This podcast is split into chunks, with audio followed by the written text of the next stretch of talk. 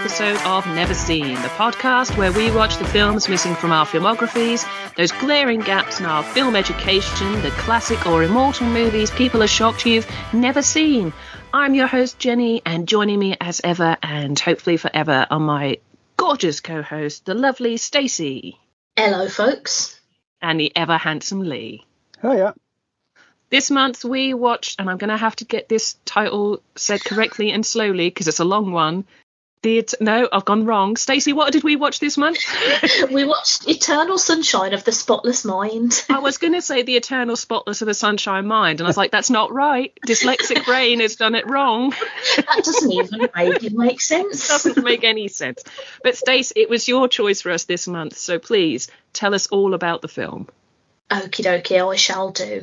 Uh, yes, so Eternal Sunshine of the Spotless Mind from 2004, directed by Michel Gondry, written by Charlie Kaufman and based on a story by Gondry, Kaufman, and Pierre Bismuth, I think is how you pronounce that. I'm very sorry if I fucked it.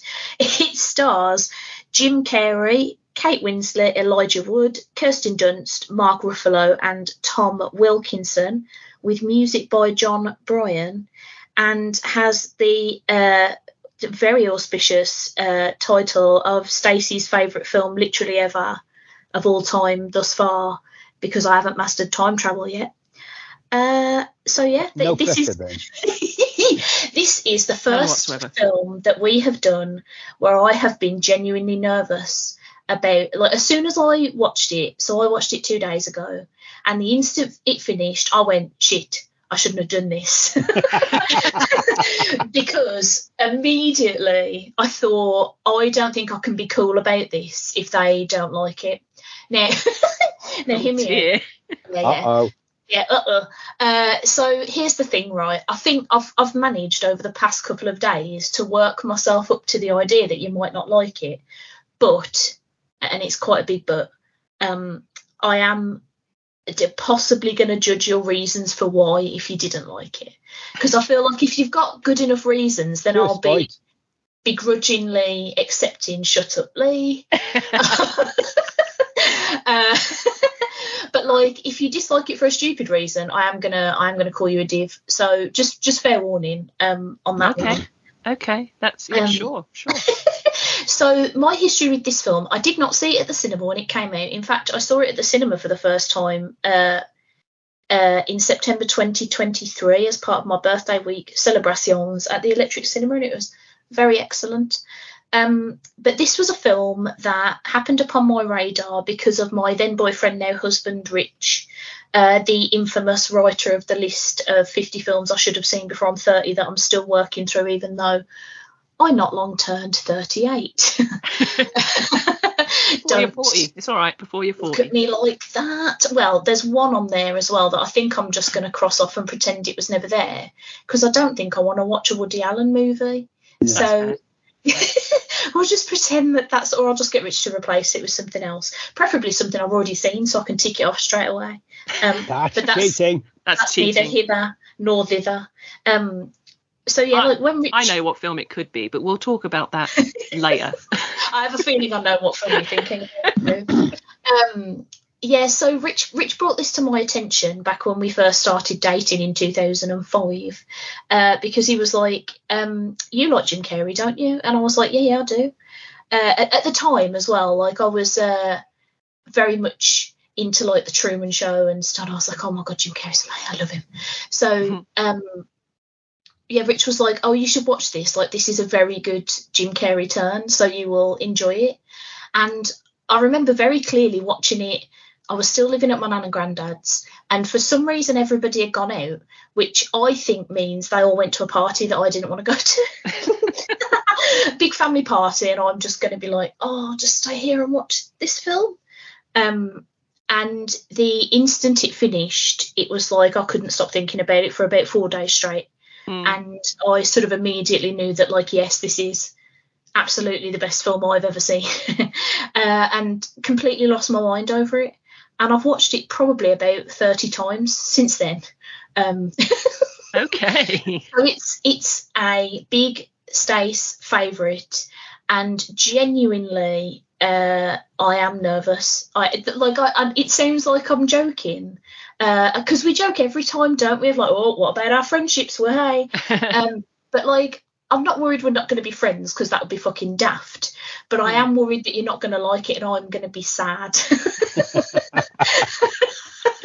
so um, yeah, I, like I, I just absolutely adore this film, and I'm I'm going to sort of throw it over to you guys to to find out like maybe why you hadn't already seen it, what your history with this film is, before just to keep me in suspenders a little bit longer before we find out exactly what uh, what everybody thought. Okay, all right. Uh, well, Lee, you've you'd had seen it before, hadn't you? Yeah, yeah, I've, i saw it before. Yeah, but I'm the only one. Appropriately, I couldn't remember a thing about it. Oh, well, that's good then. It had completely erased itself. I I saw it on on TV when Channel Four showed it in 2007. Right. Um, and I sort of okay, I'll, I'll jump to. I really like it. I really liked it at the time. I really like it now, but it, it did just completely just disappear from my memory. Even when I was watching it, I was going, "This is ringing no bells at all." but I, but I've definitely seen it because I remember liking it mm-hmm. but it mm-hmm. was but there was nothing. I remember I remember it being clever, yeah, um, and liking that it was clever and stuff like that. But I couldn't literally last week I couldn't have told you anything about it at all, bar the the basics of the plot. The very basics of the plot is, you know, a guy gets his girlfriend erased from his memory, and that was mm. it. That was literally it. Hmm. But but you hadn't seen it, right? I hadn't seen. No, sorry. I, was, well, I thought you were going to say something else. Otherwise, this gonna... would have been a terrible waste. No, I hadn't seen it at all. I re- I vaguely remember it coming out, and you know, I remember the artwork for the poster and that, which we have sort of agreed that on the DVD case and that the artwork's a bit shit. Yeah, the, the yeah, yeah. The, the, the poster's horrible. Well. Yeah, it's. The, I think this the American poster is just those two lying on the ice, which is really yeah, nice. It, it is, and it's a nice image. It's a nice but image. The UK poster, they stuck a big gurney face of, of Jim um, Carrey Jim on Carrey it too. in the corner with him. I guess he's supposed to be looking thoughtful, like he's trying to remember something, but it's just horrible. Yeah. And, and tacky. So I, I remember that of it, but it was just one I never got round to going to see or watching, which is strange because I like Jim Carrey. I love mm. Kate Winslet. Um, and some of the other supporting cast I really like too. Yeah. But for whatever reason, I just never got round to this one, and I, I couldn't really tell you why um, at all. Um, but I did watch it, and it was interesting. well, what was your, what was your expectation of it? I, I, I have a theory. Okay. Because it's a very different kind of movie to what I think most people expect it to be. Mm.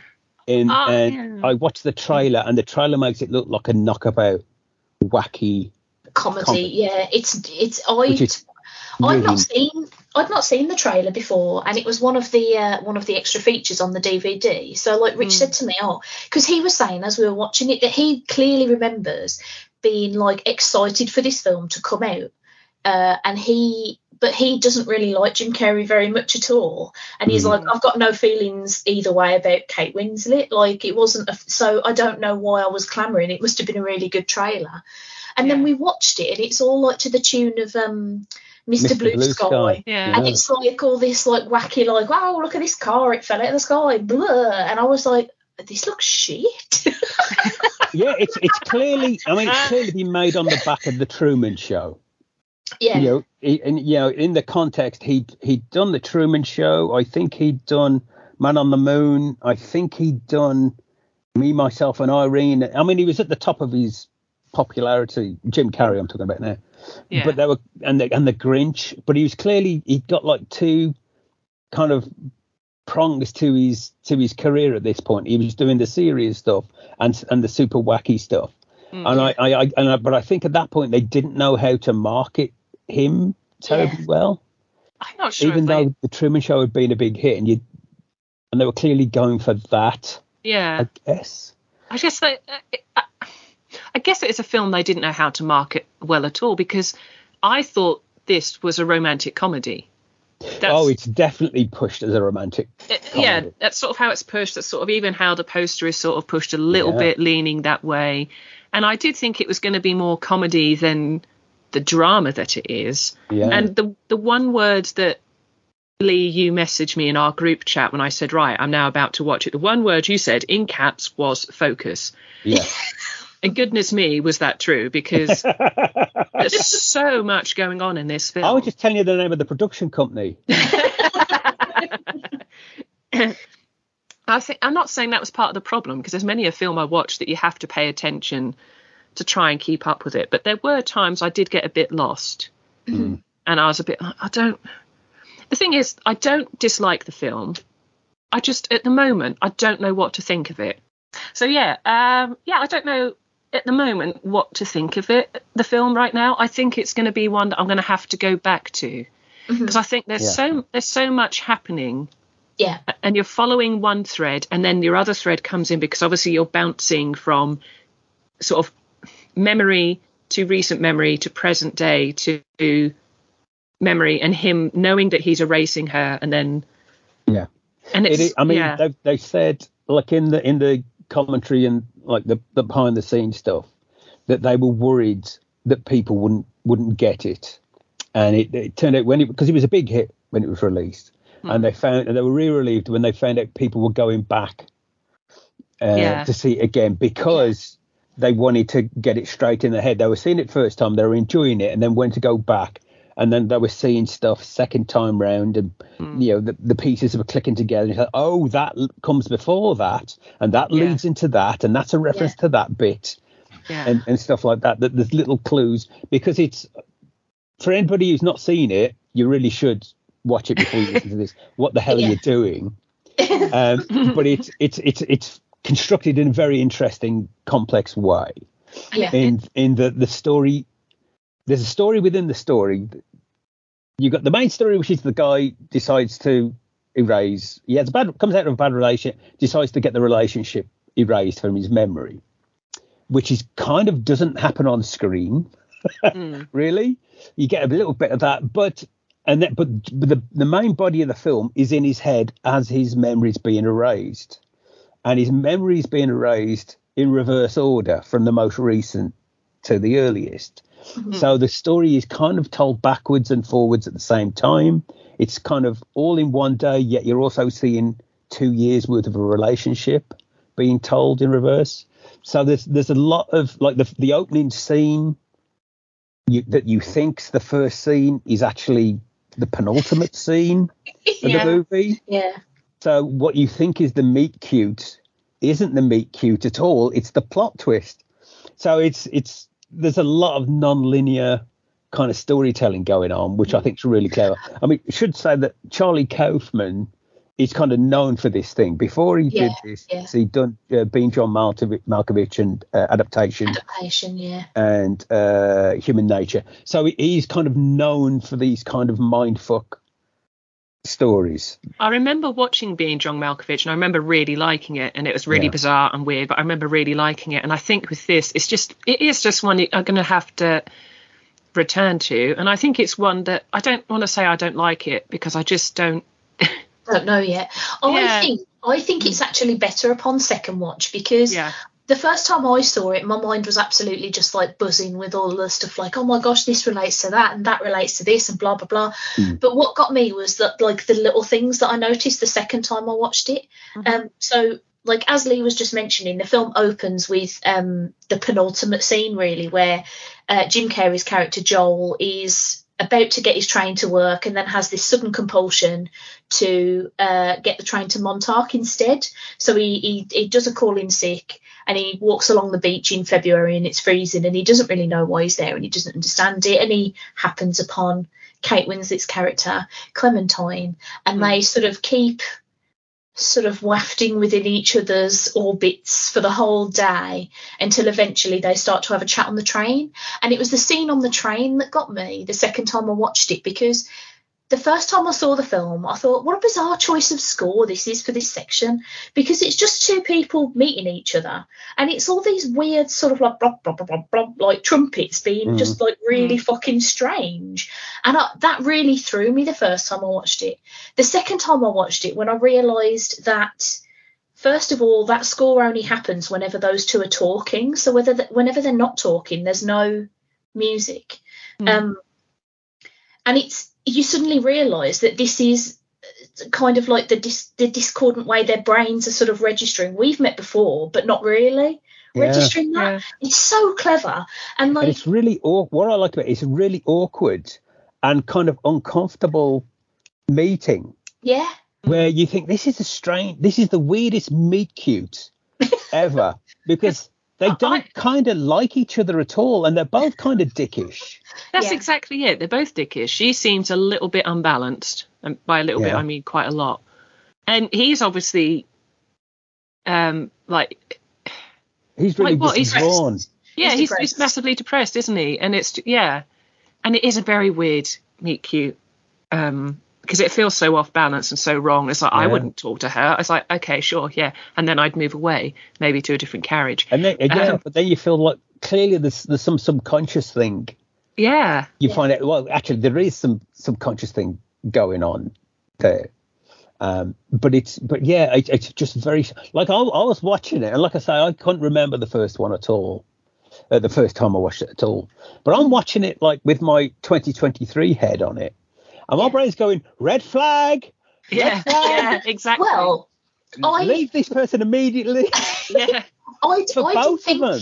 I did think about uh, uh, that myself, and uh, one of the things I found interesting was that um, like those first two bits are sort of told, sort of through like a, a voiceover, like of uh, Joel reading his own diary, Hmm. uh, his own journal, uh, and there's a bit where he says when they're talking on the train, like, "Why do I always fall in love with the first woman who shows me any attention?" And I'm like, "Oh my god, that's such relatable." Yeah, like yeah. because normally if a rando approached me on the train and started talking i would be like uh-oh cringe all cringe away but the instant they showed any like real attention i'd, I'd probably be like hmm maybe i'm interested and i don't know why because i don't even know this person Yeah. um Yeah. i find that su- super relatable um but what I think one of the things I like about it is the fact that they're both sort of flawed characters. Like the reason that Yeah. that Joel gets his memory of Clementine erased is because he finds out that she's done it to him first. yeah, Yeah, like yeah. he yeah, he goes to sort of apologise to her for an argument, and she's like, "Oh, uh, excuse me, who, who are you?" Mm. And he's like, "Wow, this is really fucking hurtful." and his friend David Cross with the most adorable movie dog, can I just say, who Yeah. also didn't know if anybody else noticed, but they have a calendar of their own dog on the wall behind Jim Carrey by the stairs. I thought that was so adorable. Like, oh, um, he decides to tell him, like, they weren't supposed to tell him, but he decides to tell him, yeah, Clementine's erased you from her memory. She doesn't want anything to do with you anymore. And so he knee jerk reaction decides to do it himself. And like both of them have got terrible reasons for doing it. Like she she says at one point, like, well, I'm impulsive. What do you expect from me? Yeah, I, thought, I thought that was really clever. That she does it out of impulse, and he does it out of spite, and they both Yeah. do it with no notice. Because you, it's only when you watch it, or because I've watched it twice, um, you, that you realise what a short span of time. It all, Yeah. All they make that decision over because they said they mention it's like three days. At one point, they mention it's three days to Valentine's Day, and Yeah. then you find out that the, the chunk of it happens on Valentine's Day. So it's literally that kind of. He finds out, makes the decision, and starts to have his mind erased in three days. yeah, yeah. And it's like, And she wow, seems, she seems to have done it without them even having a proper breakup. yeah. So like, they had a bit of a squabble, and she's got off. She's And- just like, and right, fuck done. you, gonna get you raised. I don't want to know. you." Yeah. But you, but let's say you have to, you have to like pay attention and kind of. It's only like after I watched it a couple of times that you that the, the timeline starts to click together Mm. Yeah. yeah. because of the way it's shot. Like you see, you see their meet cute in inverted commas, and then it cuts to him in tears in the car, having clearly just broken up some time later. You think, Mm. but actually it's sometime earlier. so, so yeah, Yeah. it's and then and the only reason you know how long the, the thing lasted was the, he mentioned at one point that there's two years of his journal been torn out, Yes. Yeah. which is yeah. clearly the, the the length of his relationship with her. Yeah. So it's like I, I really like the you know that it you kind of have to put the pieces together yourself. It's it's not Yeah. all spelled out. Oh yeah, well I mean that's that's why I, I like sort of uh, I really recommend a second watch on it because even so going back to that bit on the train, there's the bit where she tells him her name and then looks at him as if to say, "Go on, I know you want to make the joke." Yeah. Mm. And he just stares at her like, "What are you talking about?" And she's like, "You know the song, Oh my darling, oh my darling, oh my darling Clementine," and he's like truly baffled. And at Mm. first, you just think, "Oh, that's a bit weird." Like everybody knows that song, don't they? And it's only on the second watch that you realise like that's been erased from his brain because it would remind him of her. Uh, Yeah, yeah. yeah. like, like that's so. It's Because so, he made that joke. Yeah. So he and it's like, oh, so does everybody make that joke, or is she kind of vaguely, subconsciously aware that he made that joke? But no, she couldn't have because she had her memory. of Fucking hell. So yeah, Yeah. The other thing that I like as well, because I, I see a lot of people talking, you know, in like um, reviews and comments and stuff about how bizarrely uh, Clementine is portrayed. And I was like, but the thing is, we see her in this movie mostly in his memories. yeah, yeah, which yeah, are going to be grossly over exaggerated in terms of I don't know sexuality or the fact that currently like right this second he's pissed off with her enough to have her erased from his brain. That's Yeah. got to colour your memories a little bit, hasn't it? Well, yeah, and 'cause he'll that's just like yeah. every argument you remember, you'll remember it from your, Your point of view, and you're naturally Yeah. going to see yourself in the right generally. And, Yeah. and she does come across all the time as a real stroppy cow, you know, real bitch. I wouldn't like her or want to be with her, and I Hmm. would have given up a long time. But of course, we never see really her side. Well, that, Of that's their one of the reasons to, all, to watch we? it again is to, to to filter out what's what we're really seeing and Yeah. what we're only seeing through through Joel's. Through Joel's Head. brain. Yeah, yeah. I think um I think what's what's quite clever about the film, and I don't know if this is again if I would have noticed this on the first watch or whether it's because I've seen it a squillion fucking times, um, is how at first because like the first time I watched it, I thought Clementine seems like a knob. Like what are we doing here? Mm. but it's only when you watch it sort of a few times and you get, get more into the sort of the way she is with uh, Elijah Wood's character Patrick and the way she is with other people around her that you actually realise as well that part part of the reason that we see her as such a bitch, aside from the fact that it's Joel remembering her as such, Mm. is the fact that she's struggling with his very clear sort of uh, depression slash Yeah. um, dissatisfaction. Like she's obviously uh, railing against his. You know, there's, a, there's they have the conversation a couple of times. Once in what we see as their actual meeting, and then once in a, mem- a different memory in his brain, where she's trying to get him to talk to her. Mm. Uh, and she's like, just tell me something about yourself. And he's like, well, there's nothing to, I'm really, I don't have any interesting stories. I'm just a, a boring guy. And like, th- that always really strikes me because um, as somebody who like has occasionally uh, had a bit of, uh, of an episode of depression, it can really make you feel like you are not worthwhile at all. Mm. And the idea that that he is so down on himself that he thinks he has no stories. Like I hate to break it to you, Joel, ninety nine percent of humans are really boring, but we find Mm. stuff to talk about. Like my Yeah. life isn't a fucking roller coaster of fun, but I'll find things to chat bollocks to my friends about because they're interested in me and I'm interested in, in them. Yeah. So like Mhm. that's what you do.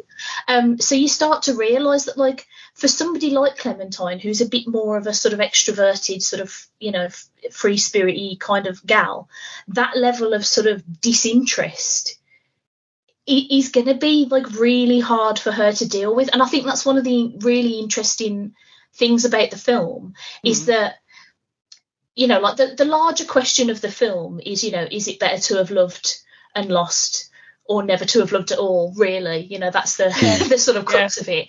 But it's also it also touches on the idea of like you know you you can be in love with somebody and they can be in love with you but that doesn't make you a good Mm. compatible Yeah. couple, and their traits were toxic to one another. And that's, That's- why that's I love I the find- end of the film because I think it's really interesting that it seems like they might be about to try again, even though they both know that their last attempt at this ended so badly they tried to erase each other from their brains. That's, that's what I, I really liked about it is that it's and what I find so confusing about people because it's often held up. I've seen like people talking about it and stuff about it being a great romance and stuff like that. I'm thinking, I think you've missed the point. I mean, Yeah, I whatever think- you get out of it is fine. Whatever Yeah, you, you know, but I think you've missed the point. Is it's almost an anti-romance.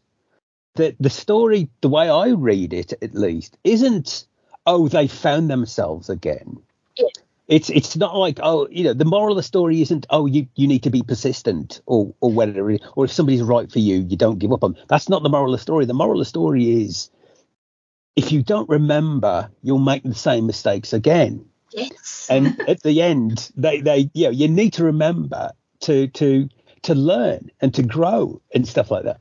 So yeah the, the bit at the end where they both again it, it's right at the end of the film but they they kind of realize that you know they've been in this relationship and it ended badly and they've heard the tapes that they've recorded where they're slugging each other off.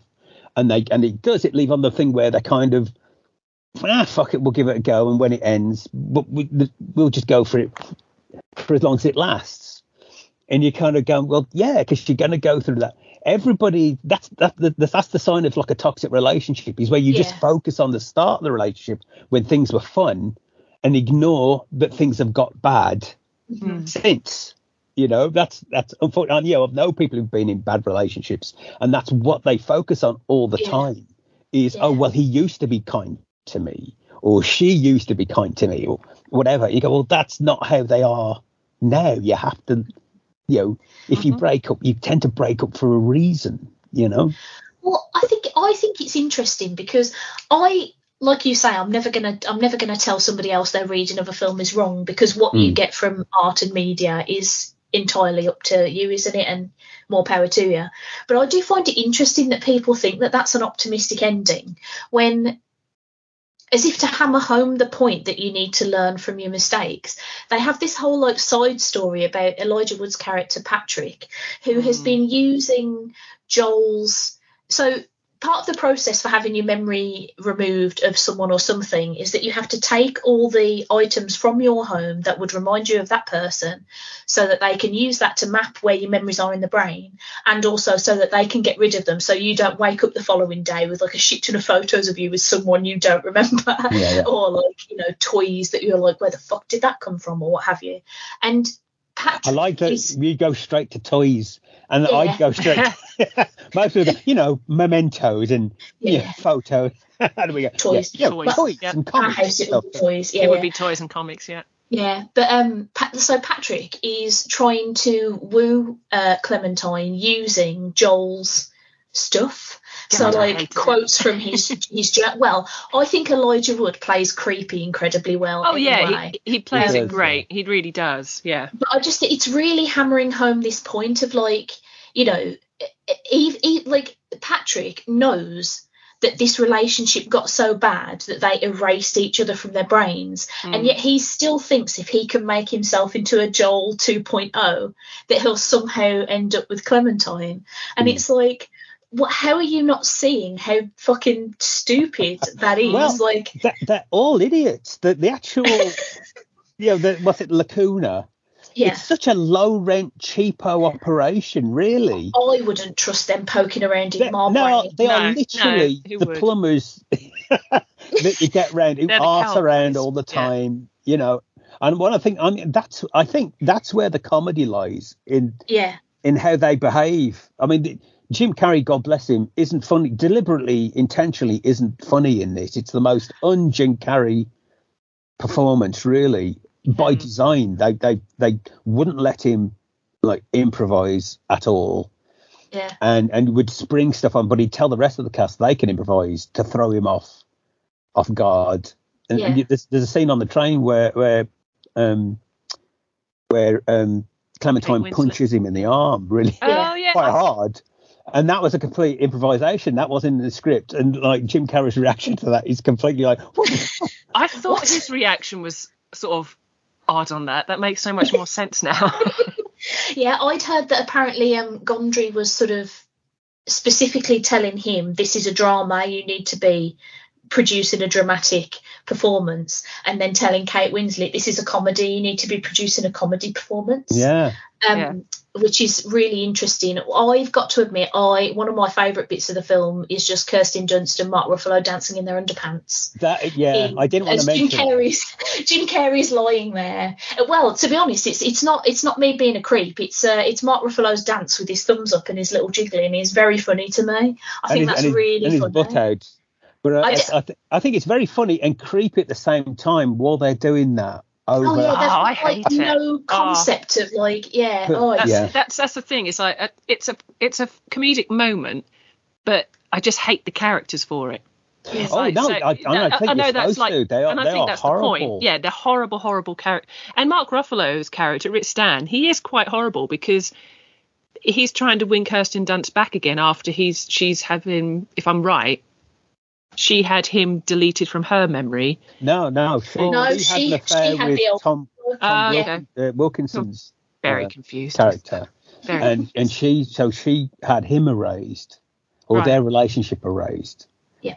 Um, but but still carried on working there, which is weird. This, this, Do you know this is why it's so confusing. But, well, I was going to say that is one thing that that throws me about this film because the idea that you have to sort of get rid of everything in your house that reminds you of that person just in case. Yeah. But then she she would literally see this guy every day. The chances of her falling for him again are going to be pr- pretty high. pretty, pretty I, big. gue- I, I guess I guess they have to work within certain parameters. So if you if you're working with somebody, you have to kind of deal with that. Mm. you know, because you are going to have like a relationship with somebody at, at work or or you're going to see on a Yeah. regular basis. Yeah, So I yeah. guess that the thing is to not know that they're you're in a you were in a relationship with them, but it, it- you know you think it is going to be. But then again, that just adds to the fact that it's such a shitty process Mm. and, and not terribly well executed. Yeah. It's, it's And I- funny, isn't it? Because I mean, like Jim Carrey's character, um, Joel, that's it, Joel and Clementine. They're they're they're sort of lovably unlikable, but I liked both the characters. Whereas Patrick and um, Stan and Mary, which was Kirsten Dunst and Mark Ruffalo and Elijah Wood, I didn't like it. Their characters were horrible. Oh, I just didn't like any of them. That's really all. interesting to me because I actually so I I quite like Stan. Mm. Um, because I think even though he's a bit disrespectful of the people whose brains he's poking around in, Mm. um, he just seems like a genuine guy who just wants to like do his job and then have a drink and then go yeah, home yeah. and Yeah. uh, and be a girlfriend kind of thing. Um, I find Mary incredibly sad. um, the the fact that she's just so desperate for uh, Howard Mierzwiak's approval and his love and um, God, the bit because this I think this is the thing about this film. The first time I saw it, that sort of twist blew me away, where you find out that Mary and Howard had been together in the past and she'd had him erased. Um, because obviously Howard's Howard's already got a wife and a family. Yeah. And the bit where his wife is in the car about Mhm. to drive away and she says to him, Don't be a monster, you've got to tell her what you've done. And Mm. Mary's just standing there like, What are you what's everybody talking about? Yeah. and she she says something along the lines of like, You can have him, you did, and then drives away. And I was like, Mm. my entire brain just like blew open Yeah. because it's, it's the process is so like it's one of those things where it's set up everybody in the film is quite casual about it like um Yeah. it's it's an insanely terrifying process in terms of both you know what they actually have to do to do it and the impact it will have on your life. And they're so blasé about just like oh yeah just erase you know erase whatever lads it's fine. And like it was interesting watching it this time for me because and I don't want to bring this like super down so I'm not going to go like too into this but I am watching this after having had two like giant bereavements in the past less than 2 months. Mm. um and this is probably the first time I've ever sort of understood why somebody might want to have their memory of, of certain things erased. Because Yeah. when you when you see the waiting room in Lacuna, that I think can't remember if if it's the first time or the second time that Joel goes, you see there's somebody there with like a load of stuff from like a pet that's obviously Yeah. passed away. Mm. But then you see somebody else who's got obviously a child that passed away. There's like a karate trophy or something in there, Mm. like box of stuff that they want to get rid of. And like that really struck me because like every time I open my Facebook Messenger at the moment, I keep seeing an unread message f- for a friend that I sent to him unknowingly about six hours before he passed away. And Mm. so that's going to be forever unread. And every time I open my Facebook Messenger, that makes me intensely sad. Mm. And that this is the first time that I've ever watched this film and thought maybe I'd consider it if it wasn't Mm. such a terrifying process.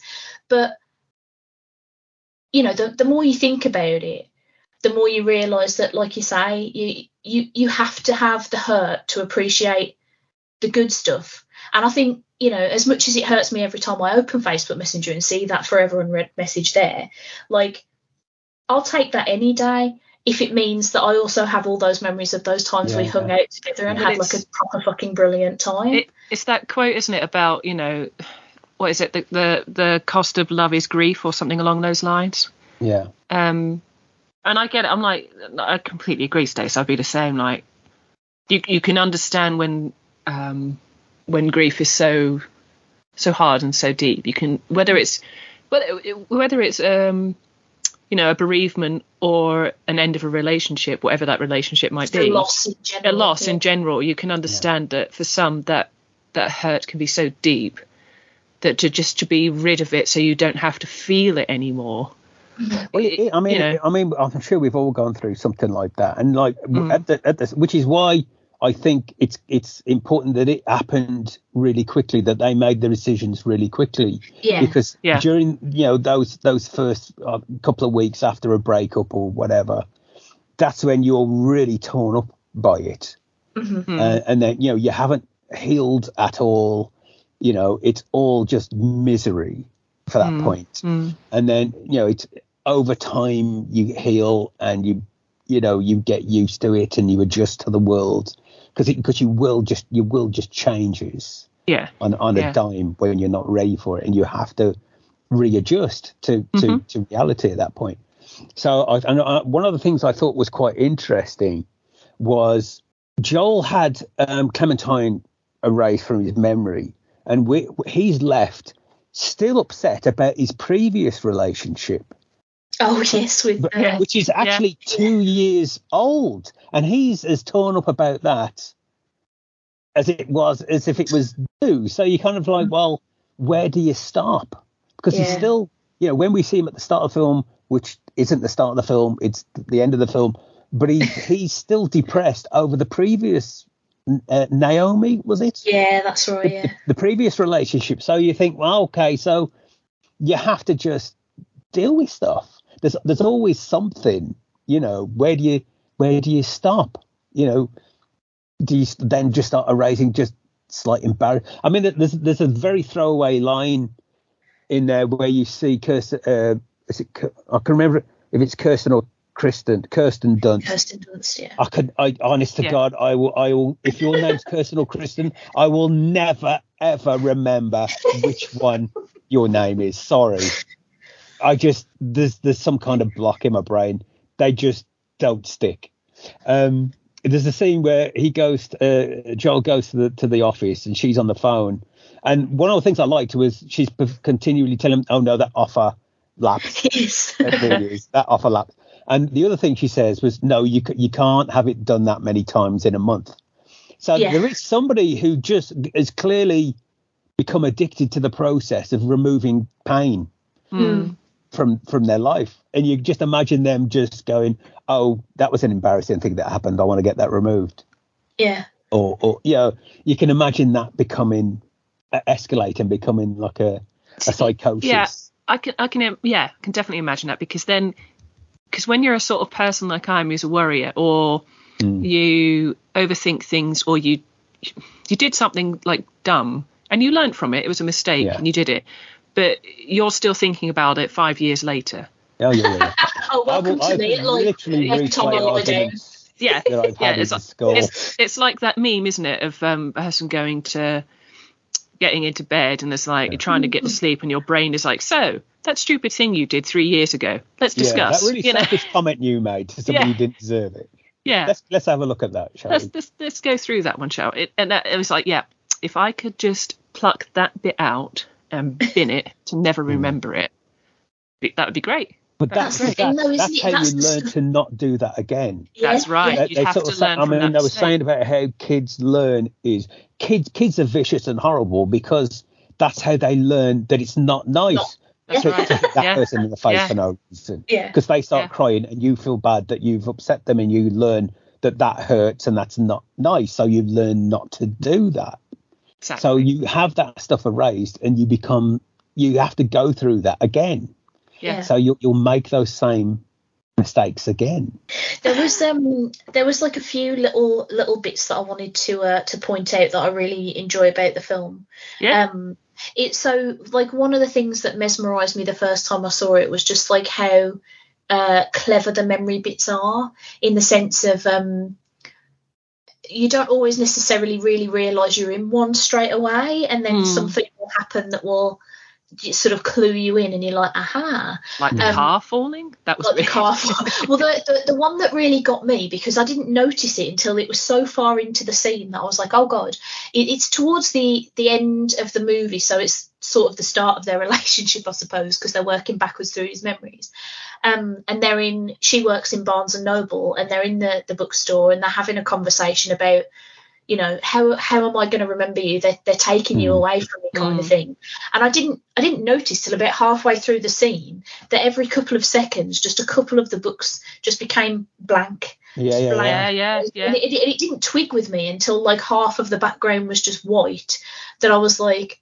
oh snap Yeah. I, I found Mo- a, I found a similar scene really clever when they were walking through a flea market when she Mm. she storms off and going off to the flea market and he goes out and they're talking about I think having children or not having children and it, it- when you look in the background all the street signs are starting to go blank it, Yeah. all the shop Yeah, names goes are starting to go of blank out focus and blank and it's it's really clever and I realised it later, but it didn't twig with me.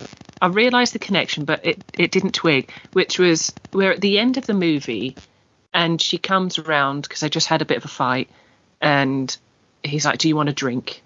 And he goes and gets her, like, was it whiskey or bourbon, whatever it is. And he's like, Oh, I thought I had more.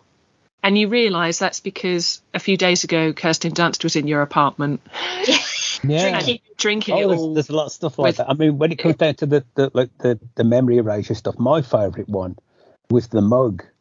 That they've got a mug yes with her face on, Mhm. and there's a, there's a scene where they're in bed together, and she's drinking out this mug with her face on, and then it cuts away, cuts back, and the mug's blank. Her face has disappeared off the off the mug. Mm. Um, just, but there's lots. Of, but what's interesting is I found out that it, a lot of it is all done practically. It's all Yes. done camera. Mm. Hmm. It's there's very little CGI. I think one of the few bits of CGI, and it's a really creepy moment, is where you see Elijah Wood on the floor, and Oh, and he's get a quick flash, hair. and he's. I paused it, and his eyes Oh. are upside down. Oh it's horrible it's, it's really it makes me feel so uncomfortable. That and there's a bit as well where um, there's a few times in uh, Joel's memory where he tries to go back to the Lacuna offices and say like you know stop the ride I want to get off. But Mm. obviously he's just in the memory. He's not actually talking to them. He's essentially talking to himself. But obviously. There, there comes a point where they've already erased that bit of his memory, so he goes back to the office and nobody has faces, and that's really fucking freaky. But the first time he goes to that office, um, so there's there's a bit where the camera sort of pans from the Joel that's running around the memories trying to stop this from happening to the Joel of the actual memory, and that was uh, when the camera pans across from one Joel to the other. That was apparently uh, Jim Carrey like switching his costume, ducking under the camera, Yeah. and running Yeah. around the other side. Yeah, literally Um, pulling the hat off, taking the coat off, sitting Yeah. down, acting calm. Then when it pans back again, he jumps up, puts the coat back on, puts the hat back on, and has to pick up where he left off. I Phenomenal. love- and then yeah, and then there's, there's stuff like another scene where he's arguing with Clementine, and she goes into the bathroom.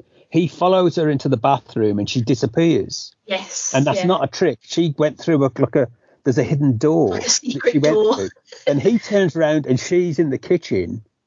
He goes after the into the kitchen. She disappears and turns around and then she's going out the door. And that was and it was it's not trickery. It was like she went through this hidden door, went to the resumed acting in the kitchen, and then there's a body like a lookalike going out the front door as he turns round.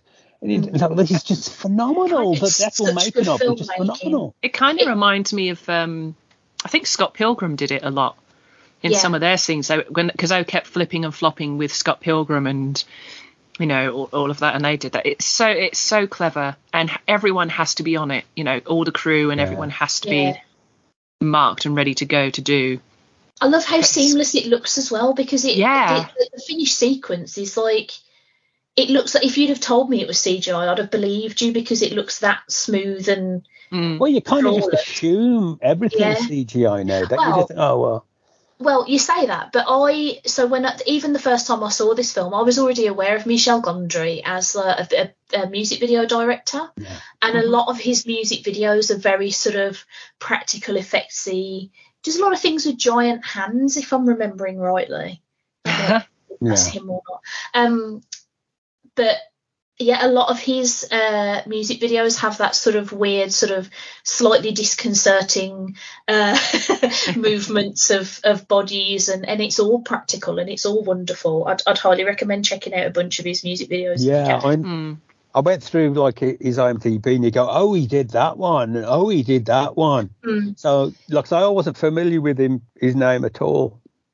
Um, but you, but you go and you go, oh yeah, of course, yeah, oh, he did that one with Bjork, and he did Yes, a few Bjork, such and I think, such, and yeah. you know, Oh, and that makes good sense. with Bjork. Yeah. And Well, as- um, interesting, interesting little factoid for you that um, Gondry's first choices for Joel and Clementine were Nick Cage and Bjork. That's not a joke. yeah, I, I, you know, I can, I can buy that. I can totally see that. I could see that working actually. Yeah. I don't know how I feel about it because I think I've seen too many wacky Nick Cage movies. And I Well, don't see, know. I, we've Yeah, had I this mean- conversation. I think I don't think it was on the podcast, but we've definitely had this conversation in private. In that I'm I'm kind of I don't like Nick Cage as a rule. There's certain Yeah. movies he makes that I like, Yeah. and and I kind of like him as a person when I've seen him interviewed and stuff. Mm. But Yeah. I I don't like his performances generally, Mhm. and I find he can ruin a movie. Oh, he absolutely can. He can. I, Um, I mean, I, I've enjoyed many of his films, and I I enjoy him when he's being his most overtly obvious and aware Nick Cage, Nick Cagey. You know, when he's he's really pushing it and being out there. But I yeah, I could see him of doing this because this I mean this was made long before Nick Cage started doing his most Nick Cage. You know, well, in, no, in I mean. Nick Cage's been doing Nick Cage since the eighties. So he he's been full on Nick. You need to watch more Nick Cage movies.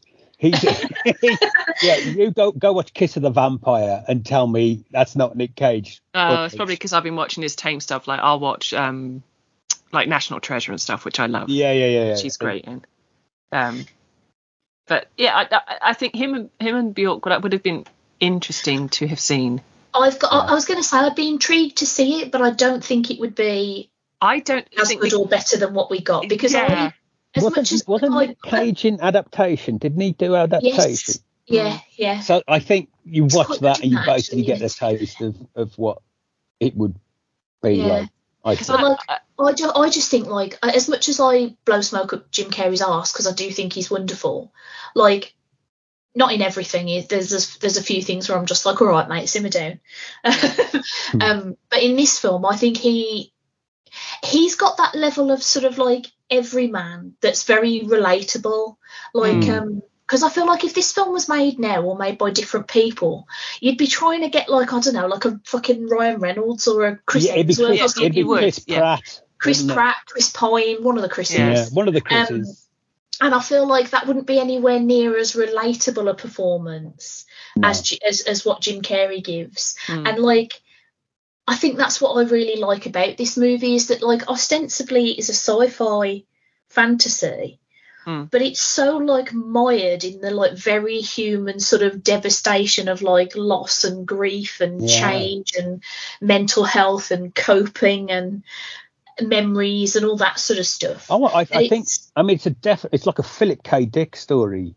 It is. It is proper sci-fi, but people don't see it as that Yeah. because it's it's about people and go. Well, that's what sci-fi can be about. It's it's about identity and memory and yeah, and how the one shapes the other and, stuff like that. But And I is. think it- sorry, go on. No, so, so it is like pure Philip K. Dick. It reminds me of stuff like, uh, you know, you know, I've seen like Total Recall and Memento and Yeah. Those those kind of layers of reality and unreality and and and that kind of. And also, I think there's a vein of horror through it as well. There's some very, yeah. like we I mentioned so. earlier, there's some very. You you could easily re-edit this to be a horror movie. You know, there- there's like we mentioned the bit with with um, Elijah Wood crawling on the floor. There's the bit where um, uh, Clementine gets dragged away into the dark. yeah. Th- There's, there's such it made me jump. Uh, yeah that that that freaked me out the first time I saw it and I also think the the sort of end se- so you find out in the movie that they actually met on a beach when Joel was sort of dragged to a party with his friends that he clearly didn't really want to be at Mm. um, and so in his memory they end up in the house that's on the beach that apparently the people aren't there that evening or whatever and that house starts to like literally crumble around them Yeah. Mm. and it's so fucking scary and sad I must Yeah. say though, I loved that house. I oh it was lovely wouldn't. I love to be a very rich person that could afford to have a beach house like that because yes, please, it was gorgeous.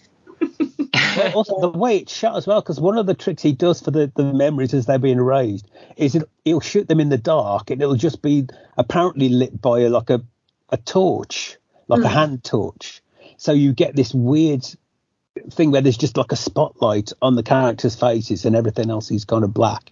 yeah to us, but clearly to them, it's it's a regular day and it's you know daylight or whatever or you know well lit.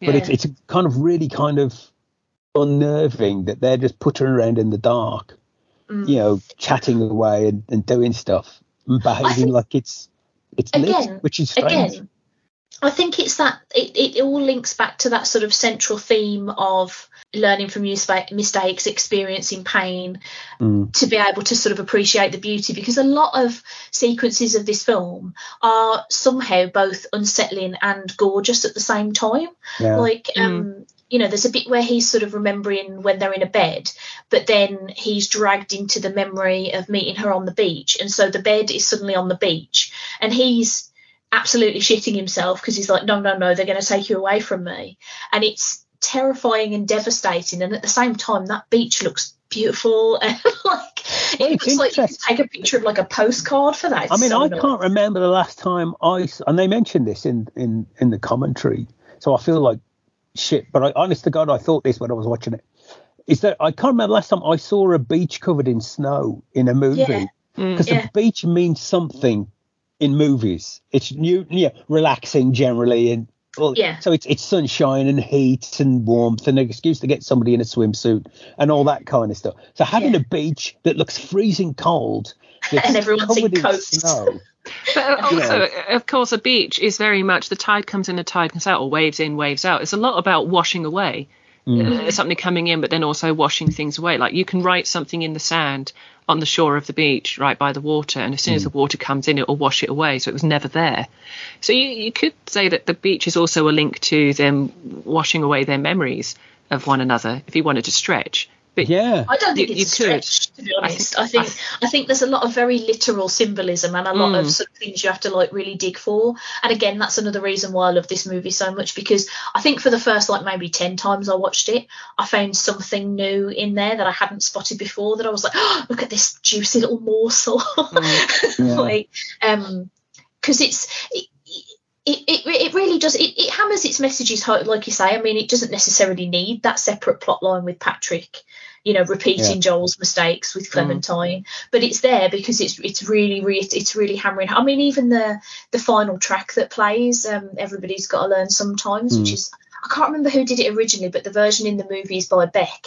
That piece of music makes me fucking wail every time I hear it. like it's so incredibly sad. Uh, and it just fits so perfectly with this film because it is that message of like like you have to experience this pain to be able to learn from it to not do it again to prepare yourself for if it happens again like because that's the other thing about this is that you know um as devastating of a loss as a relationship can be like most people will have more than one breakup in their lives and the only reason you sort of are able to to get through those is because you know you got through the ones before it's Yeah, exactly. um yeah I, I just think it's like a truly beautiful movie and it it blew my tiny mind at the time because you've got to remember like in, in uh, when i saw this it was about i think it was 2005 2006ish Yeah. um so i was only like what 20 so and, and at that point as well i hadn't really experienced what i would consider a, a, anything near like good cinema because all i was watching was schwarzenegger movies with my granddad um so this film was like I was like, shit, like cinema can be like fucking mind boggling, can't it? I was going to say because it's obviously a film that just opened a whole door to you about what Absolutely. cinema can absolutely be. We all love, you know, Big Big Bang, showy Schwarzenegger stuff, Yeah. but Oh, it's yeah. it's really showing you what a good storytelling in film can do. Can Mm-hmm. baffle, bemuse, you know, make, Well, make you feel everything. I was, I was looking. I was looking back when it came out, and there's a whole spate of these kind of cerebral, Hmm. surreal, you know, intelligent movies. You know, Donnie Darko came out around about the same time. Obviously, you know, there were the other Charlie Kaufman movies. Um, and you think it's it's interesting, and these look kind of essentially mainstream movies. That Yeah. I don't, but I don't want to be on that kind of bandwagon. Of, oh well, you know, cinema now is dead and all that kind of stuff. But it's interesting that I th- I think audiences will go and see these things. yeah, Um, but they they like, maybe they've just moved to TV now. They just. I mean, we, I think we've had. A24 are, before. are trying to d- get, get into more of this sort of I, market. Yeah. A24 definitely are. Um, They're definitely moving in this, and they're doing something very different. They're doing lots of smaller things. More, you know, just. I really like what A24 are putting out. Their, their catalogue so far has been pretty superb. Um, so they're really worth keeping an eye on. But yeah, I'm just looking at some of the 2004 films that were out, and yeah, it was very. I mean, aside from the Notebook, although even the Notebook was a flashback film. Yeah. I've not seen that, but I don't think I care to, so don't put that on the list, please. we don't need to watch it for the pod. I don't think. No. I mean, the butterfly I, effect I've, was I've out as seen well. it, and I didn't. You know, it was all right. It was okay. I enjoyed it, but I'm a big softie, and it made me cry all the way through, and I needed a, basically a towel by the end. it, of it I was it was it was one of those ones where I think you can't think too deeply in, into No, of course you can't. Yeah. because Yeah. the, the motivations and stuff get a bit iffy. I'd say. Yeah, that's that's very fair. But, which is why this is, uh, you know, Eternal Sunshine is a is a much more thought provoking and better film. Without a doubt. What, I, what I'm finding interesting is you, you look at like to see what, what Michel Gondry did afterwards and what Charlie Kaufman did afterwards, and that both their careers kind of stopped shortly Yeah. Shortly after because you kind of think, well, they haven't really done much recently. I mean, Michel Gondry did. Uh, oh, he did Be Kind Rewind and Green film. Hornet, and then Oh, Green went Hornet. back, went back to France, and I'm thinking, yeah, I, I, I get. I mean, I don't know. I'm not an expert, so I don't know his career trajectory or whatever.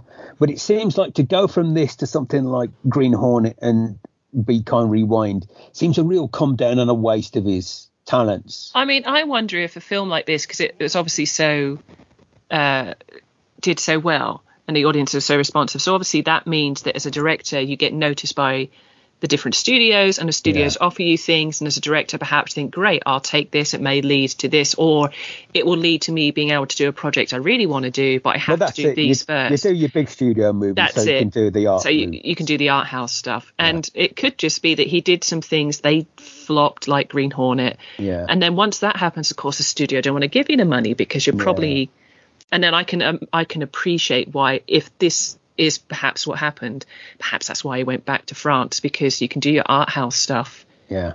in france and europe more so than you can in mainstream Hollywood because they just don't do that.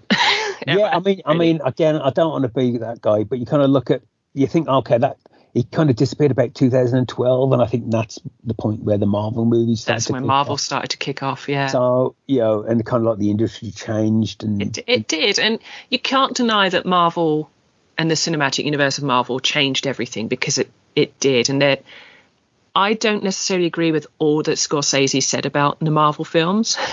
I, yeah, well, but I appreciate is, what he is the saying. Audience and Spielberg wasn't much different. They do. You know, They're the ones that are going to pay the but money. It, but it's it. it's also the studios have to make the fucking movies. Yeah. Oh, yeah, I think this is the problem that see. I have is that I. I love the majority of the Marvel movies. Absolutely. I think some of them are fine. I think some of them are shit.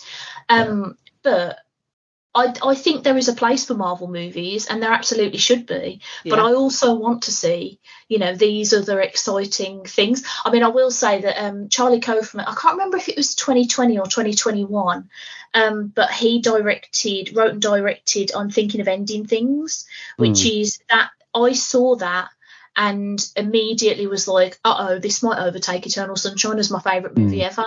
But. I haven't gone back to watch it again yet because it is another film Charlie Kaufman's very good at, at, at sort of uh, connecting with human emotions and yeah. uh, seems to love to make films about grief and loss and yeah. just generally devastating topics. Yeah. Um, so I, since 2020, with everything that's gone on with me, I haven't really been in the mood to like watch that one again.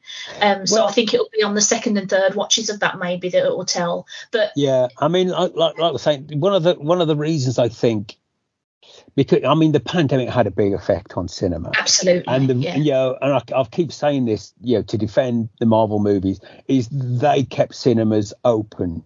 Oh, people going did. back. People absolutely. aren't going to go to the cinema to see something they can watch on Netflix or watch on the no, TV. No, you need to see feel... something that deserves a big screen. Do I want to spend petrol and a cinema ticket to go and see yeah. a film that I'm quite happy to watch on my TV via Netflix exactly. You, over I mean, Christmas. Everybody's got a penny pinch at the minute. Exactly. You know, everybody's, you know, and you can't, you know, throw money away. I mean, it costs, it costs me as a single person going to the cinema on my own costs nearly 20 quid. Yeah. Yeah. So yeah. if you're talking about families and stuff like that, you've got to be talking 40, 50 quid. Yeah. Yeah, yeah. and I don't, I don't spend. I, that's literally just getting there and seeing the movie. I don't. That's not buying. I don't buy food or anything like that while I'm there. So no. you know that's bare bones. So that's no, that's, I, that's not a cheap day out for me. I have to you know pick and choose which ones I'm gonna go and see. And, and it's not and it's not often films like you know Eternal Sunshine. It's not often these kind of films that you're going to spend out to go to the cinema to. It is going to be the big blockbusters because they're yeah. the things that. But that doesn't mean I don't go to see these smaller films at the cinema because sometimes I do. More of a concerted effort to, to see these ones now because mm. I've got to admit we we found ourselves in the very lucky position of Rich getting a bonus earlier this year. So he got like the gold package at the Electric Cinema, oh, and nice. it paid paid for us for the year. So we get two two free tickets to like every film basically that they show and we just pick which ones we want to go to it's wonderful yeah. love it so uh, uh, so we do buy food and drink when we're there because we want them to have more money because we love it um mm. so i will go and see things like dream scenario and like anatomy of a fall and like you know those like weird yeah. or mainstream films. I mean categorically i am absolutely going to go and see like godzilla plus minus one as well like yeah. because yeah. I need to see it on a big screen. Um, but I do think I do think there needs to be like more of a push of getting these sorts of films not only into cinemas but like into cinemas properly because one of the things that we've struggled with and this was like before because the electric cinema it's only got two screens mm-hmm. so and, it, and it's constantly doing like older movies as well like we went to see batman returns recently there and home alone and stuff like that like over christmas um so like but even at the bigger like multiplexes when we were have when we had our Cineworld cards, other cards are available. Um, we we were finding that like so we wanted to see, for example, Past Lives, which was an A24 Korean romantic drama, and yeah. that was that was only on for like three days for oh, like two showings a day crazy. at our yeah. Cineworld, and I'm like, you've got eleven screens, mate. You could have showed, yeah. It, it's something I found I found quite surprising when I was in um, Orlando last year, and I went to the cinema, and massive, you know, multiplex, loads of screens. And I was surprised um, how often they would be showing the smaller films, and just they just keep them running in one particular screen. And it drives me barmy that there are these sort of uh, not necessarily independent films, but smaller films. Just like you say, Stace, they come out. You you really want to see them, and you want to spend your money to go see them in the cinema and have that experience. But no sooner do you like plan, right? I'm going to go do it. You look it up. It's not showing. It's gone. Or Yeah. the, the Odeon hasn't got it, but Vue might have, and then you've got to figure out which one's got it, so you can figure out what day you can then go and see it. Because inevitably, if, if for me, if the Odeon doesn't have it, Vue will. But then Vue's probably going to do one showing, and that showing's probably going to be at 9 p.m. at night. It's like I don't want to Yeah. be going out to Norwich for a nine o'clock No, o'clock see. I have to catch the train to get to my local, in inverted commas, multiplex.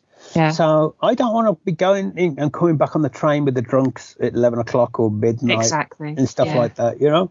So it's, yeah, I remember, I remember just writing an email to, to my multiplex, and this is going back years now, you know, before before the pandemic and all that, just going, why are you still, sh- you've got 10 screens, Hmm. why are you st- not showing? Because they, if you remember, there was there was a while, there, there, there were a lot of like, um, uh, Hong Kong and, and Japanese movies were coming out, you know, like Mm. Hero and Yeah, uh, yeah. the Golden Flower and stuff like that. And then they kind of stopped and were going, why aren't you showing these things? You know, you're Yeah. just packing out the screens with all these, you know, the, all these whatever big blockbusters were coming out. You don't need those Yeah.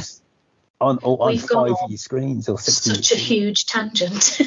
I'm, Yeah, I'm, we I'm, yeah. I mean, I'm okay with it though because it all it, it it all links to what yeah. We're It's- on, it's- on about. I mean, I'd love to have like the cinema you've got, Stace. Thankfully, I've got a, a picture house. I have Cinema City, which is a bit like your cinema that it shows old stuff and new, and it does seasons of things, but it is expensive. And even though I have a membership, you know, g- getting there is easy, but parking is expensive. And then Yeah. if I want to eat there, even though I get a bit of money off, it's still expensive. And as much as I want to give them, I refuse to pay the very expensive prices they put on stuff that is, you know, like a pound. Bag of smiles, Yeah, I mean, yeah. I- The, the town I live is going through, like, supposedly going through some kind of renovation, and I'm desperate for them to build a cinema Yeah. because it's Yeah. like if there's a cinema, I'd be going every night, or some, I'd buy a membership and I'd be going, you know, five times, Yeah.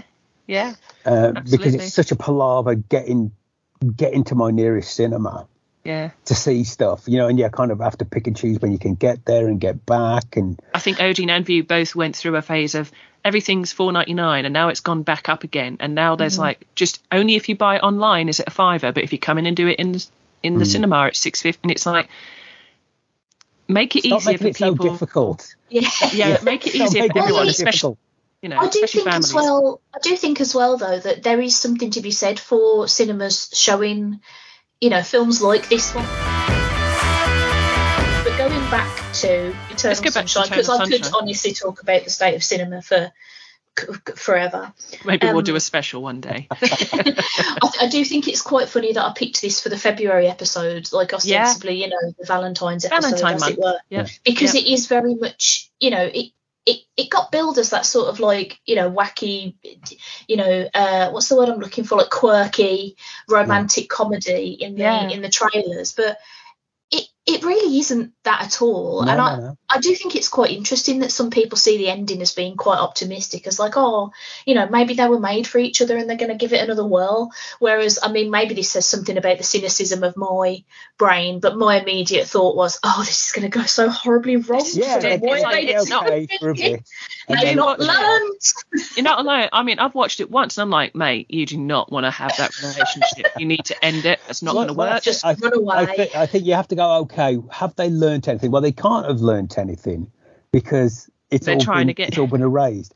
But you kind of go, okay, maybe having just having heard those tapes that they've heard of each other, that's enough to make a difference. to, to, to- Um, yeah, to learn that's- something. that's But kind of like the optimistic reading of it. Yeah. Well, Yeah. yeah. it's it, I find that interesting because it's you know hearing those tapes a logical person who's not emotionally you know in that scene you know we're not those people you know we can see that those tapes are just like absolutely riddled with like hurt and Oh, yeah, yeah, pain yeah, yeah, um, yeah. Whereas they're sort of hear, hearing them so out of context to them that they're very much like, well, I don't, I don't, I don't see why I would have ever said that about you. Like you've you've not given me that impression. Mm. You know, from the you know, they're- you they're seem like back a at- nice guy, and it's yeah, they're Yeah, They're- they're, back they're at the at square start one, again, yeah. where Yeah. You, you know that person is a blank slate, and you're just complete. It's. I mean, this this is this is one of the things I find interesting about it. That I that I think we might have mentioned it before. Real life compared to movies, the cliche in movies is that people meet, don't get on, and gradually fall in love. Yeah. Whereas in real life, I find it's more likely that I'll like somebody straight away, and then they'll and do then gradually they'll Yeah. stuff will start to annoy me, or they'll say something racist or whatever. You go, oh, Yeah. okay, they're like that, and then it gets and you go, "Uh, yeah, I don't really like them very much, and you know, I, I had yeah. I had a full blown panic attack when Rich and I were looking at this house to move in together for the first time because we did the very foolish thing of getting engaged before we were living together. And it was only when we looked at this house and I said, Yeah, all right, let's go for it then. And we started talking about signing contracts and stuff that I was like, What if we move in together and he drives me up the fucking wall? and we've already put a deposit down on the plough and harrow for our wedding. yeah. And like immediately, I was just like, Rich was looking at me like, "Are you okay?" And I was like, "What if we hate each other? What if you hate me? What if we live together and you're like, look at all of our hair in the bathtub, it's driving me mad." And like had a full blown like breakdown. Um, and it just yeah, it it does sort of tickle me a bit that that people seem to have this like optimistic reading of like, no, they were they were made for each other, they're drawn together, and it's like, well. No, they had a No. vague recollection of one another, a vague compulsion to go to Montauk, and then they met again there because of Yeah. that. Like it's not. Yeah. There's because no. because of the interference. I mean, y- one Yeah. of the things that's in there is clearly shit's going on subconsciously. That stuff, Mm. you know, uh, like like you've got Clementine, you've got um, Patrick's using stuff from from Joel's memory. That's got to be jogging her something. Yeah, and, and Yeah. Was trying to- to hide Clementine in his other memories that weren't anything to do with her necessarily, Yeah. to hide her, I loved uh, to not lose I her did as well. Um, it's, yeah, I think all of those little things is what's that's what's drawing them together. It's not at all any magnetism. It's like, oh my god, they're destined. Oh, this is just Yeah. like the romance of the century. No, it's probably Yeah, not. I think it's just some kind of a faulty process. There's, there's, Yeah. there's something. Yeah. I don't think those incompetent idiots are that good at it's like erasing. it's like the beta stuff. version of whatever they're Well, doing. They haven't they're quite figured the bugs out. They're also relying on you remembering everything to begin with, and Oh, that's absolutely, that's yeah. like a fallacy, isn't it? Because I don't know about you, but if you asked me what I had for lunch yesterday, I'd have to spend a little while thinking about it. Yeah. So the idea that I could collect up literally everything in my house that reminded me of a particular person, and then go through those things and remember all those yeah. memories I mean, looking I'm- at the things, it would never happen. I I would. mean, I I've, there'd be do- so I've many done gaps. that. I've, you know, you go through the breakup and you do, and I have gone through and removed all the photos and all the gifts and stuff. And you go, I don't want to be reminded. So you put them in a box or you chuck them away or whatever. There's always stuff you find that you, you know, some book they got you that you forgot about, and or you know that they wrote a dedication in or, Yeah. or whatever. Or yeah, there's there's always something. You can't pick everything. Nobody's that you know, you, you don't go, oh, that's their shelf and that shelf only.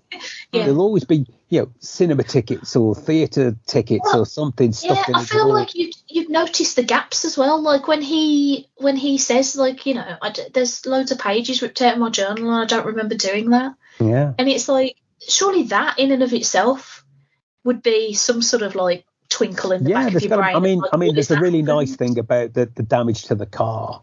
That's, Mm. that's a real time twisty thing that you go, okay, he, he, he sees the dent on his car and he assumes it's his neighbour, and then you find out that it was that was the cause of their big The final argument. argument. Yeah, and stuff like that. And it's like, oh shit. I mean, that's where you kind of go, let me just put that together in my head. that poor neighbour the order of the stuff. how passive that aggressive note.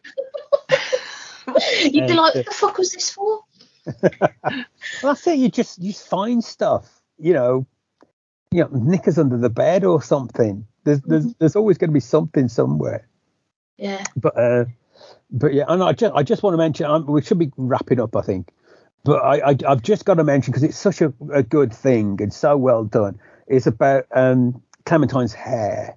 Yeah. Yes. I- I just thought that was such a clever way of of separating the the, the separate periods. Really. Yeah. Mm. Uh, and I mean, um, I have seen a, a, there's a there's a YouTube video where they go into like the subtext about the green meaning, you know, spring and the start of the relationship, and red being passion, and like the orange means you know the passion's fading, and then you've got the blue which is cold and everything's dead, and then you've got the flash of green in the hair which means they're coming back. I think that's probably reading into it a bit too much, maybe Yeah, quite Mm.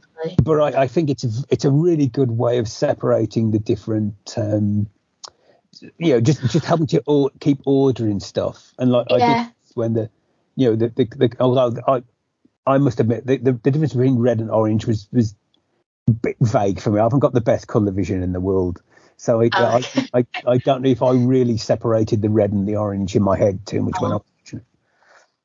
I um what I liked about that as well was that it was very fitting for her character. Like she even she even comments at one point that she applies her personality in a paste, and Yeah, I yeah. think I think like uh, if it, if it, a lot of us have probably been there when you've been through that whole sort of like you've got to reinvent yourself because something's occurred and your brain's just gone like nope like this isn't. I need Well, to just do that- away with all the old space and do yeah, something there is, there different. is the cliche. So my, my female friends tell me that they will get, you know, do have a hairdo whenever they go through something traumatic, a breakup. the first thing you do is get a haircut. Mm. Um, now I'm I'm just assuming that's accurate because it seems to be true from from what I've seen. So you know, but but, but then you know. And I also got friends who will get a new tattoo whenever something traumatic happens. What I And- thought was um, really interesting about her hair as well was that obviously because one of the things that that I sort of get really annoyed about very easily in, in films and TV and stuff, and like the CW Arrow was terrible for this, is shit wigs. Uh, if, Yeah, you, yeah. if you can Yeah. afford to do, if you can afford to pay Kate Winslet, you can get good wigs. And I thought it was great that I didn't even realise until about my fifth watch, and then having listened to a commentary on it, that all of that hair was wig because they Wow. were filming different scenes on different days from different Yeah. po- Yeah. memories and points in the relationship. So her hair had to be I mean, it different. w- so none yeah. of that was her hair. It would Um, How did her. they keep that? I mean, I know films are, are very jumbled up anyway, Mm. but that must The have been such a head. I mean, they've Continu- got, I've- oh, Oh, whoever, yeah, whoever did continuity, fucking hell. Yeah. that must I mean, been- there's a bunch of. I mean, there- there's a lot of really clever stuff, and if you've got look, the Blu-ray and the DVD, you should watch the behind-the-scenes stuff because there's a load of stuff they they shot and then cut out. A lot of surreal stuff. Like there's there's a bit where her car, his car appears in his bedroom and stuff like that. There's a lot of weird. Weird stuff. There's a whole thing about where his bed turns into a car and he starts driving his bed around it. They cut out. yeah. And, and were- at one point they wanted his car to be under the ice. Mm. Uh, that they just went, well, we can't film that because Hmm. because Michel Gondry wanted to put, basically put the car in the lake, wait to freeze Wait over, it to freeze. My and then god, just drag it along under the lake. brilliant. Yeah. can- yeah. I mean, it would have looked great. I, I did find it quite funny as when I was doing a little bit of research and stuff for this episode that I was reading a few different reviews and a few like you know Reddits and whatever, and I did find it quite interesting how much other people missed from this movie. Like I did see one person say like, why does that car inexplicably fall out of the sky in one of the memories? And I'm like, the car was the inciting incident for the breakup. yeah. You've got to pay attention. like, like, come on. Well, well, exactly as folks. I was saying, you you can't watch this and be on your phone no, at the same time. You, you have to give it 100% of your attention. And to be honest, I still want to. Like I like I've said, I've seen this film a Yeah. bajillion times now, but every time I put it on, I still want to give it my like full attention. In fact, I was a bit annoyed at myself for having to make notes when I watched it this time. Yeah, yeah, yeah. Even though I've already watched it like fairly recently for my birthday, so I was just like, "What am I? What am I doing? Uh, why am I getting cross at this?" Um, but Well, it's funny because I watched it twice and didn't take a single note either time. So I had to, I had to then kind of watch it on fast forward and just so I got some notes yeah, because Mm. I'd, I'd I'd I'd got into it and made no notes, which is a good sign, but terrible preparation. I, I, I agree because I had uh, one note which was gorgeous beach house, and then I just didn't write any more notes because I was trying to pay attention to what was going on. I couldn't do it. Um, but uh, mm, yeah. Well, Sorry. I'll, I've got a couple of other little, like very little bits, Yep. and then we can do our little sort of Little uh, final thoughts. Yeah, Yep. final thoughts. Um, there was just a couple of little bits that I wanted to um, uh, bring to attention. The one thing I wanted to say was I absolutely love that sequence where he tries to hide her in a memory of being babysat in his kitchen. Yeah. And he's sort of under the table, and they do a lot of like perspective stuff because he's Oh, yeah, supposed yeah. to be like a small boy. But also, Kate Winslet's outfit and styling in that sequence, she looks gosh darn stunning. Oh, She's well, I'm, I'm glad you said that because I was going. She looks really hot. yeah, I'm, I'm, just properly am I hot there. supposed to be finding her that hot? but It's she just interesting. comments that she loves the dress. Oh, that's Yeah, all right. she's like, how can I how can I bring this one out with me? Which I thought was really funny. But like, it's quite interesting to me that I found her the most attractive in that scene when that comes fairly quickly after the bit where he's like she's sitting around in her underpants and he looks at her crotch and gets horny. and in, and the memory version of her is saying like, okay, so the I remember this one. This is the one where you looked at my crotch and you got hot. So where can you put me that's not this? Where can we go? Um the, the the memory of him as a as a child like smacking a, a bird over the head with a Yeah. hammer was very distressing to me Yeah, that was, That's yeah. that's straight. That's got to be straight out of Kaufman's childhood. It I feels suspect there's a lot it. of stuff that it feels personal doesn't it yeah, There's, there's a lot of personal stuff here, like the like the running gag about them playfully murdering each other in the relationship, which Yeah. is just thrown in there with no explanation at all, which is quite. You oh, that's clearly just one of the games that couples play, that kind of thing. yeah i've never done that i can tell you now i've never done but, yeah, but it's, it's a sort of thing that you could imagine a couple doing, yeah you know, that it grows out of nowhere and that pretend to be dead, sort of thing. yeah But that that's again that was about, out of his own life, and I thought, i um I I read as well. I read as well in that scene that he actually had Jim Carrey and Kate Winslet on the set while those kids were playing. You know, when they're playing that game outside of the, Yeah. the front of the house, and his mom's like looking out the window. Um, they had them like on set riffing the uh, the voiceovers there because Oh. they, they wanted them to be able to react to what the kids were actually doing on the set, like in Oh, the wow. moment. yeah, Um, yeah. So that that was quite interesting, and I also really like that Joel is an artist, but that his artwork is a bit crap. Ish and Yeah. kind of scary, and I love that sort of callback. So there's a bit where he sort of draws her as like a skeleton with a face Yeah. on a boat, looking very weird. And when he gets that picture back at the end with his, you know, his pack of all the stuff that he um, well, not all the stuff because obviously Patrick's got some of it, Mm. but a lot of the stuff that he was getting rid of at Lacuna. Um, and she she sees it and she was like, "Oh well, at least you made me look thin," which I thought was a really good joke because it's a very woman thing to say. um, yeah, I absolutely unabashedly adore this film. It's still my favourite film. I don't. I- I'm at the point now where it's like knocking on 10 years since I first saw it, and I just can't envision that anything's even gonna top it now. Mm. Yeah. um, so yeah, I think I think I've pretty much expressed how I feel about it. so um, what about you, Jenni?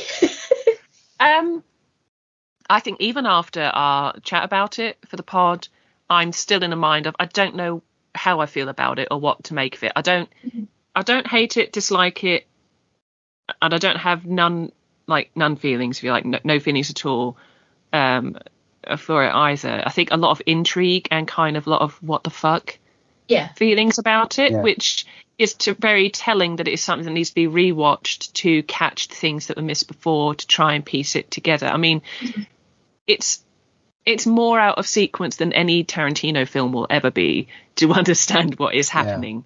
yeah, Um, but it, it- it's just it's just one to return to. Um, I, I get think the certain films you you do need to see twice. You do need. I There are certain so. films you have to see And twice.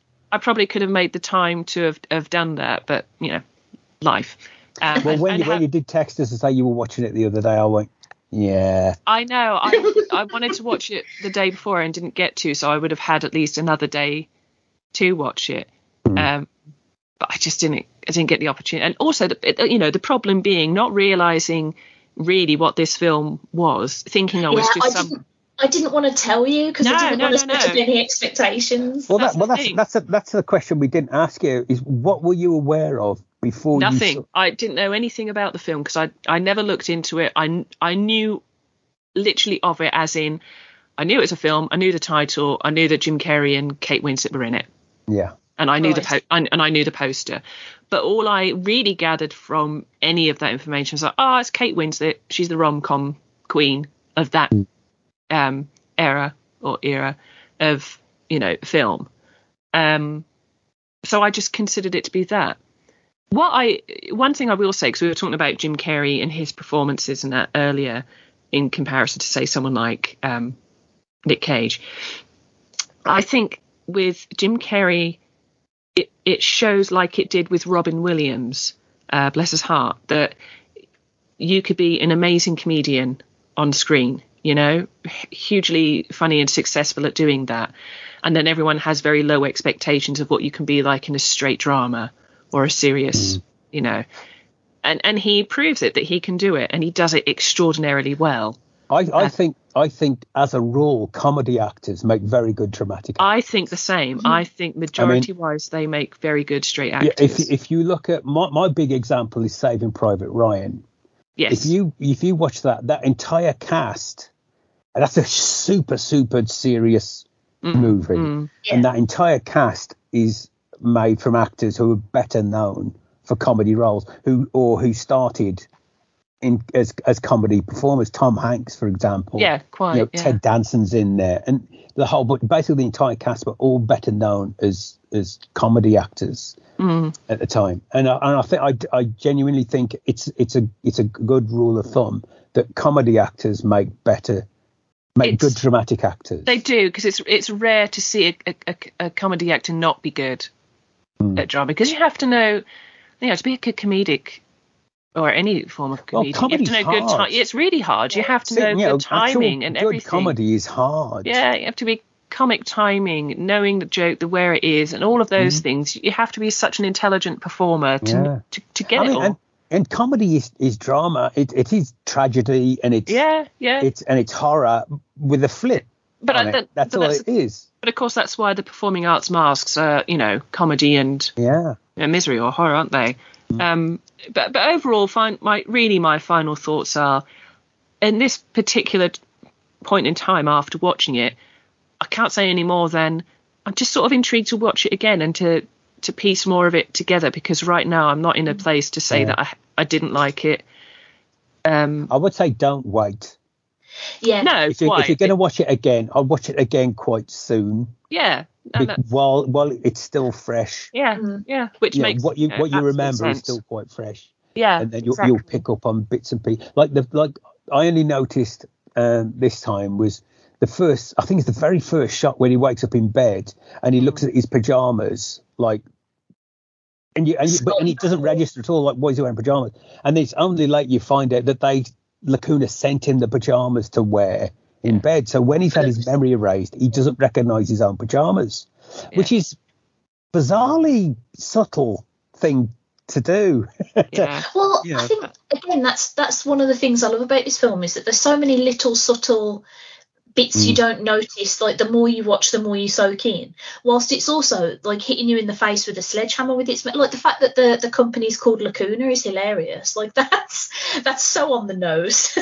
I mean, um that that yeah i think i think i really like that duality of it where it's sort of like here's the message here's the message again here's the message very Mm. quietly in the background Mm. here's the message like it's Yeah. so Well, so it- many it- it layers just- so yeah, it's just multi-layered.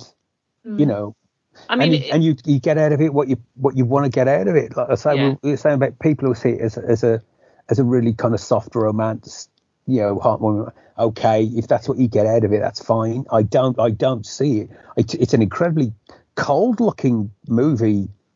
Oh, yeah, it's very it's muted, dark and muted yeah. colours and and stuff like that. But um, but it, I, I do kind of think, well, to see that through through those eyes, good luck to you. I But, mean, uh, it, interestingly, if I was to have a niggle about it, something I didn't really like, it is the production value of some of it. Hmm. Because I don't, to me, it just it did look like a very low budget film, um, and there and it probably wasn't because there are things they do in it that it couldn't have been. And there are some of it, some things they did that we discussed earlier that are very, very clever. How they change scenes. Well, and, well, I mean, it's But- it's very like I say, it's it's very opportunistic as well. The, like the scene with the elephants in the street, Uh-huh. they shot that on the fly when they found out the circus was in town. yeah, One they, were, they were just in the, and like they were just shooting some scene somewhere, and somebody ran in going, "The circus is in town. There's a parade in the street." So they they just picked up their shit and went to see the elephants. which I which I think is is great and like you say is very opportunistic. I think for me sometimes it's you know how stay sometimes you don't like some CG because you can see when it's not been good and it's not quite hit. I sometimes I sometimes don't like some lens work because I think the lenses make things look um almost like too documentary like Yeah. real style. And I don't necessarily enjoy that if Like British movies of the seventies, all look Yeah. really squalid. But yeah, and I just I don't necessarily like it because it just then it just takes away the value of what's been put into the film for me. Uh, I'm not saying it needs to be polished and shiny, but at the same time, I don't want to feel like I'm in in someone's actual real life. Yeah. Um, if that makes any real sense, it's like this is a film. It's not You a documentary. Do you know what I thought you were going to say? I thought you were going to like in terms of low budget because one of the things I sort of I love about it, but I can understand why other people think it's daft. Is the equipment that they use to do this procedure? It looks like just like a colander Oh on his no, I love that because I Like, I got it. love I that. It's I so Oh no, I was thinking how well designed that was. that I think like it's a all great. I think it's great because of the time it's made and the sort of cowboy company they are. I think all of that makes complete, complete sense. Yeah, But, I uh, love that. I think that's real, really good. But no, it's just that it's that kind of. It's like a production value thing, but it's. I would say it's it's it's got to be obvious choices that, that the director and cinematographer and that made Yeah. when doing the film. It's just something that.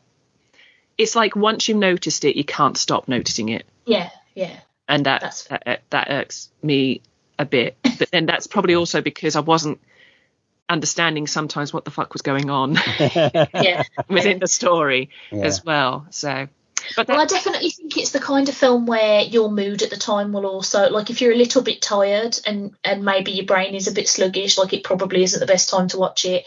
If you're a bit depressed, that's probably not a great time to I would it. say I was probably tired because like, when was it? Uh, it was like Sunday I watched it, I think. So I I just had a, like a full day of rehearsals um, for Les Miserables. So it was Yeah. a long it was a long day and an early start, and it had been a long weekend.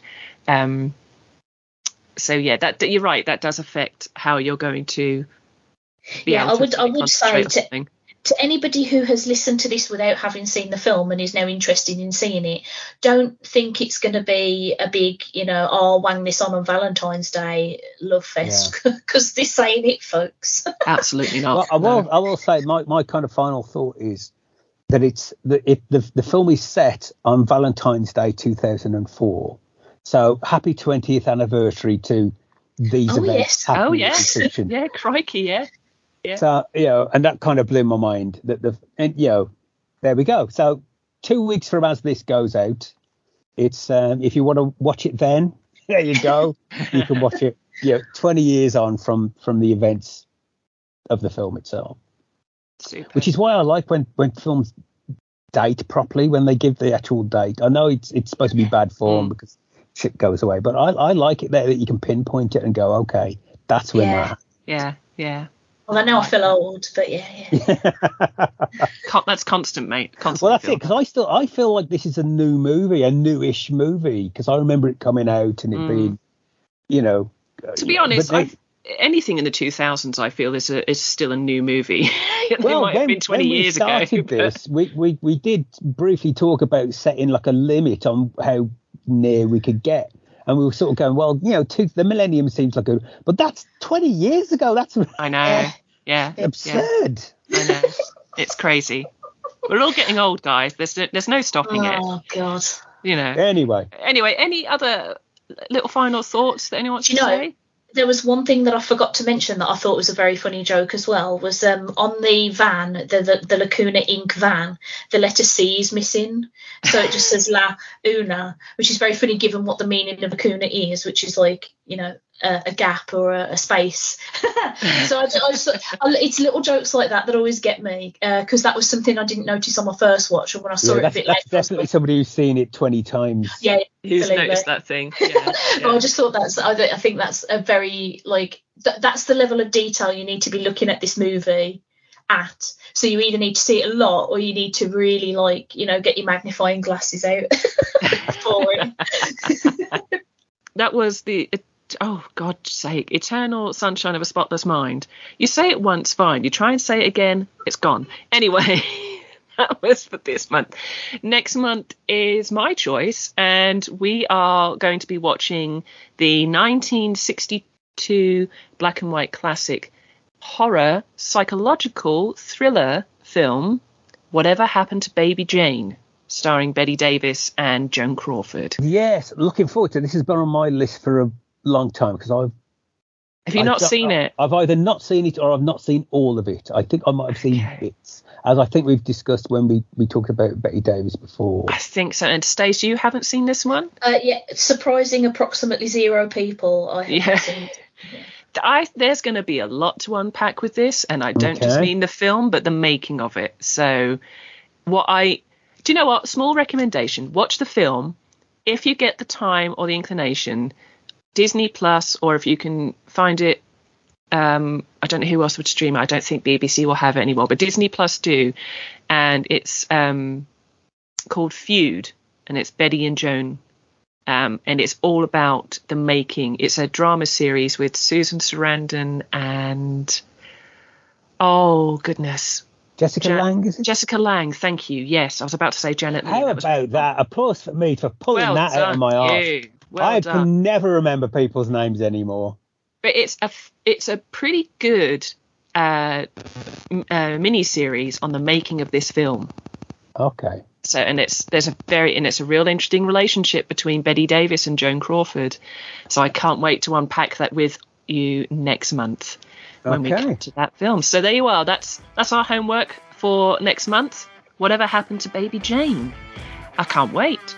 So until then, it's a cheerio from all of us. So it's a goodbye from me, and a goodbye from Stace, Toodle and a goodbye from me. Bye bye. Until next month, this is Never Seen. Hey everyone! If you'd like to follow Never Seen on the socials, you can find us on both Twitter and Instagram at neverseen underscore pod. If you'd like to follow me on Twitter, I'm at AngelJ5. You can find Stacey on both Twitter and Instagram at Stacey's Parlour. That's Stacey spelt with an EY and Parlour with a UR. And you can find Lee on Twitter at lovelylee underscore G.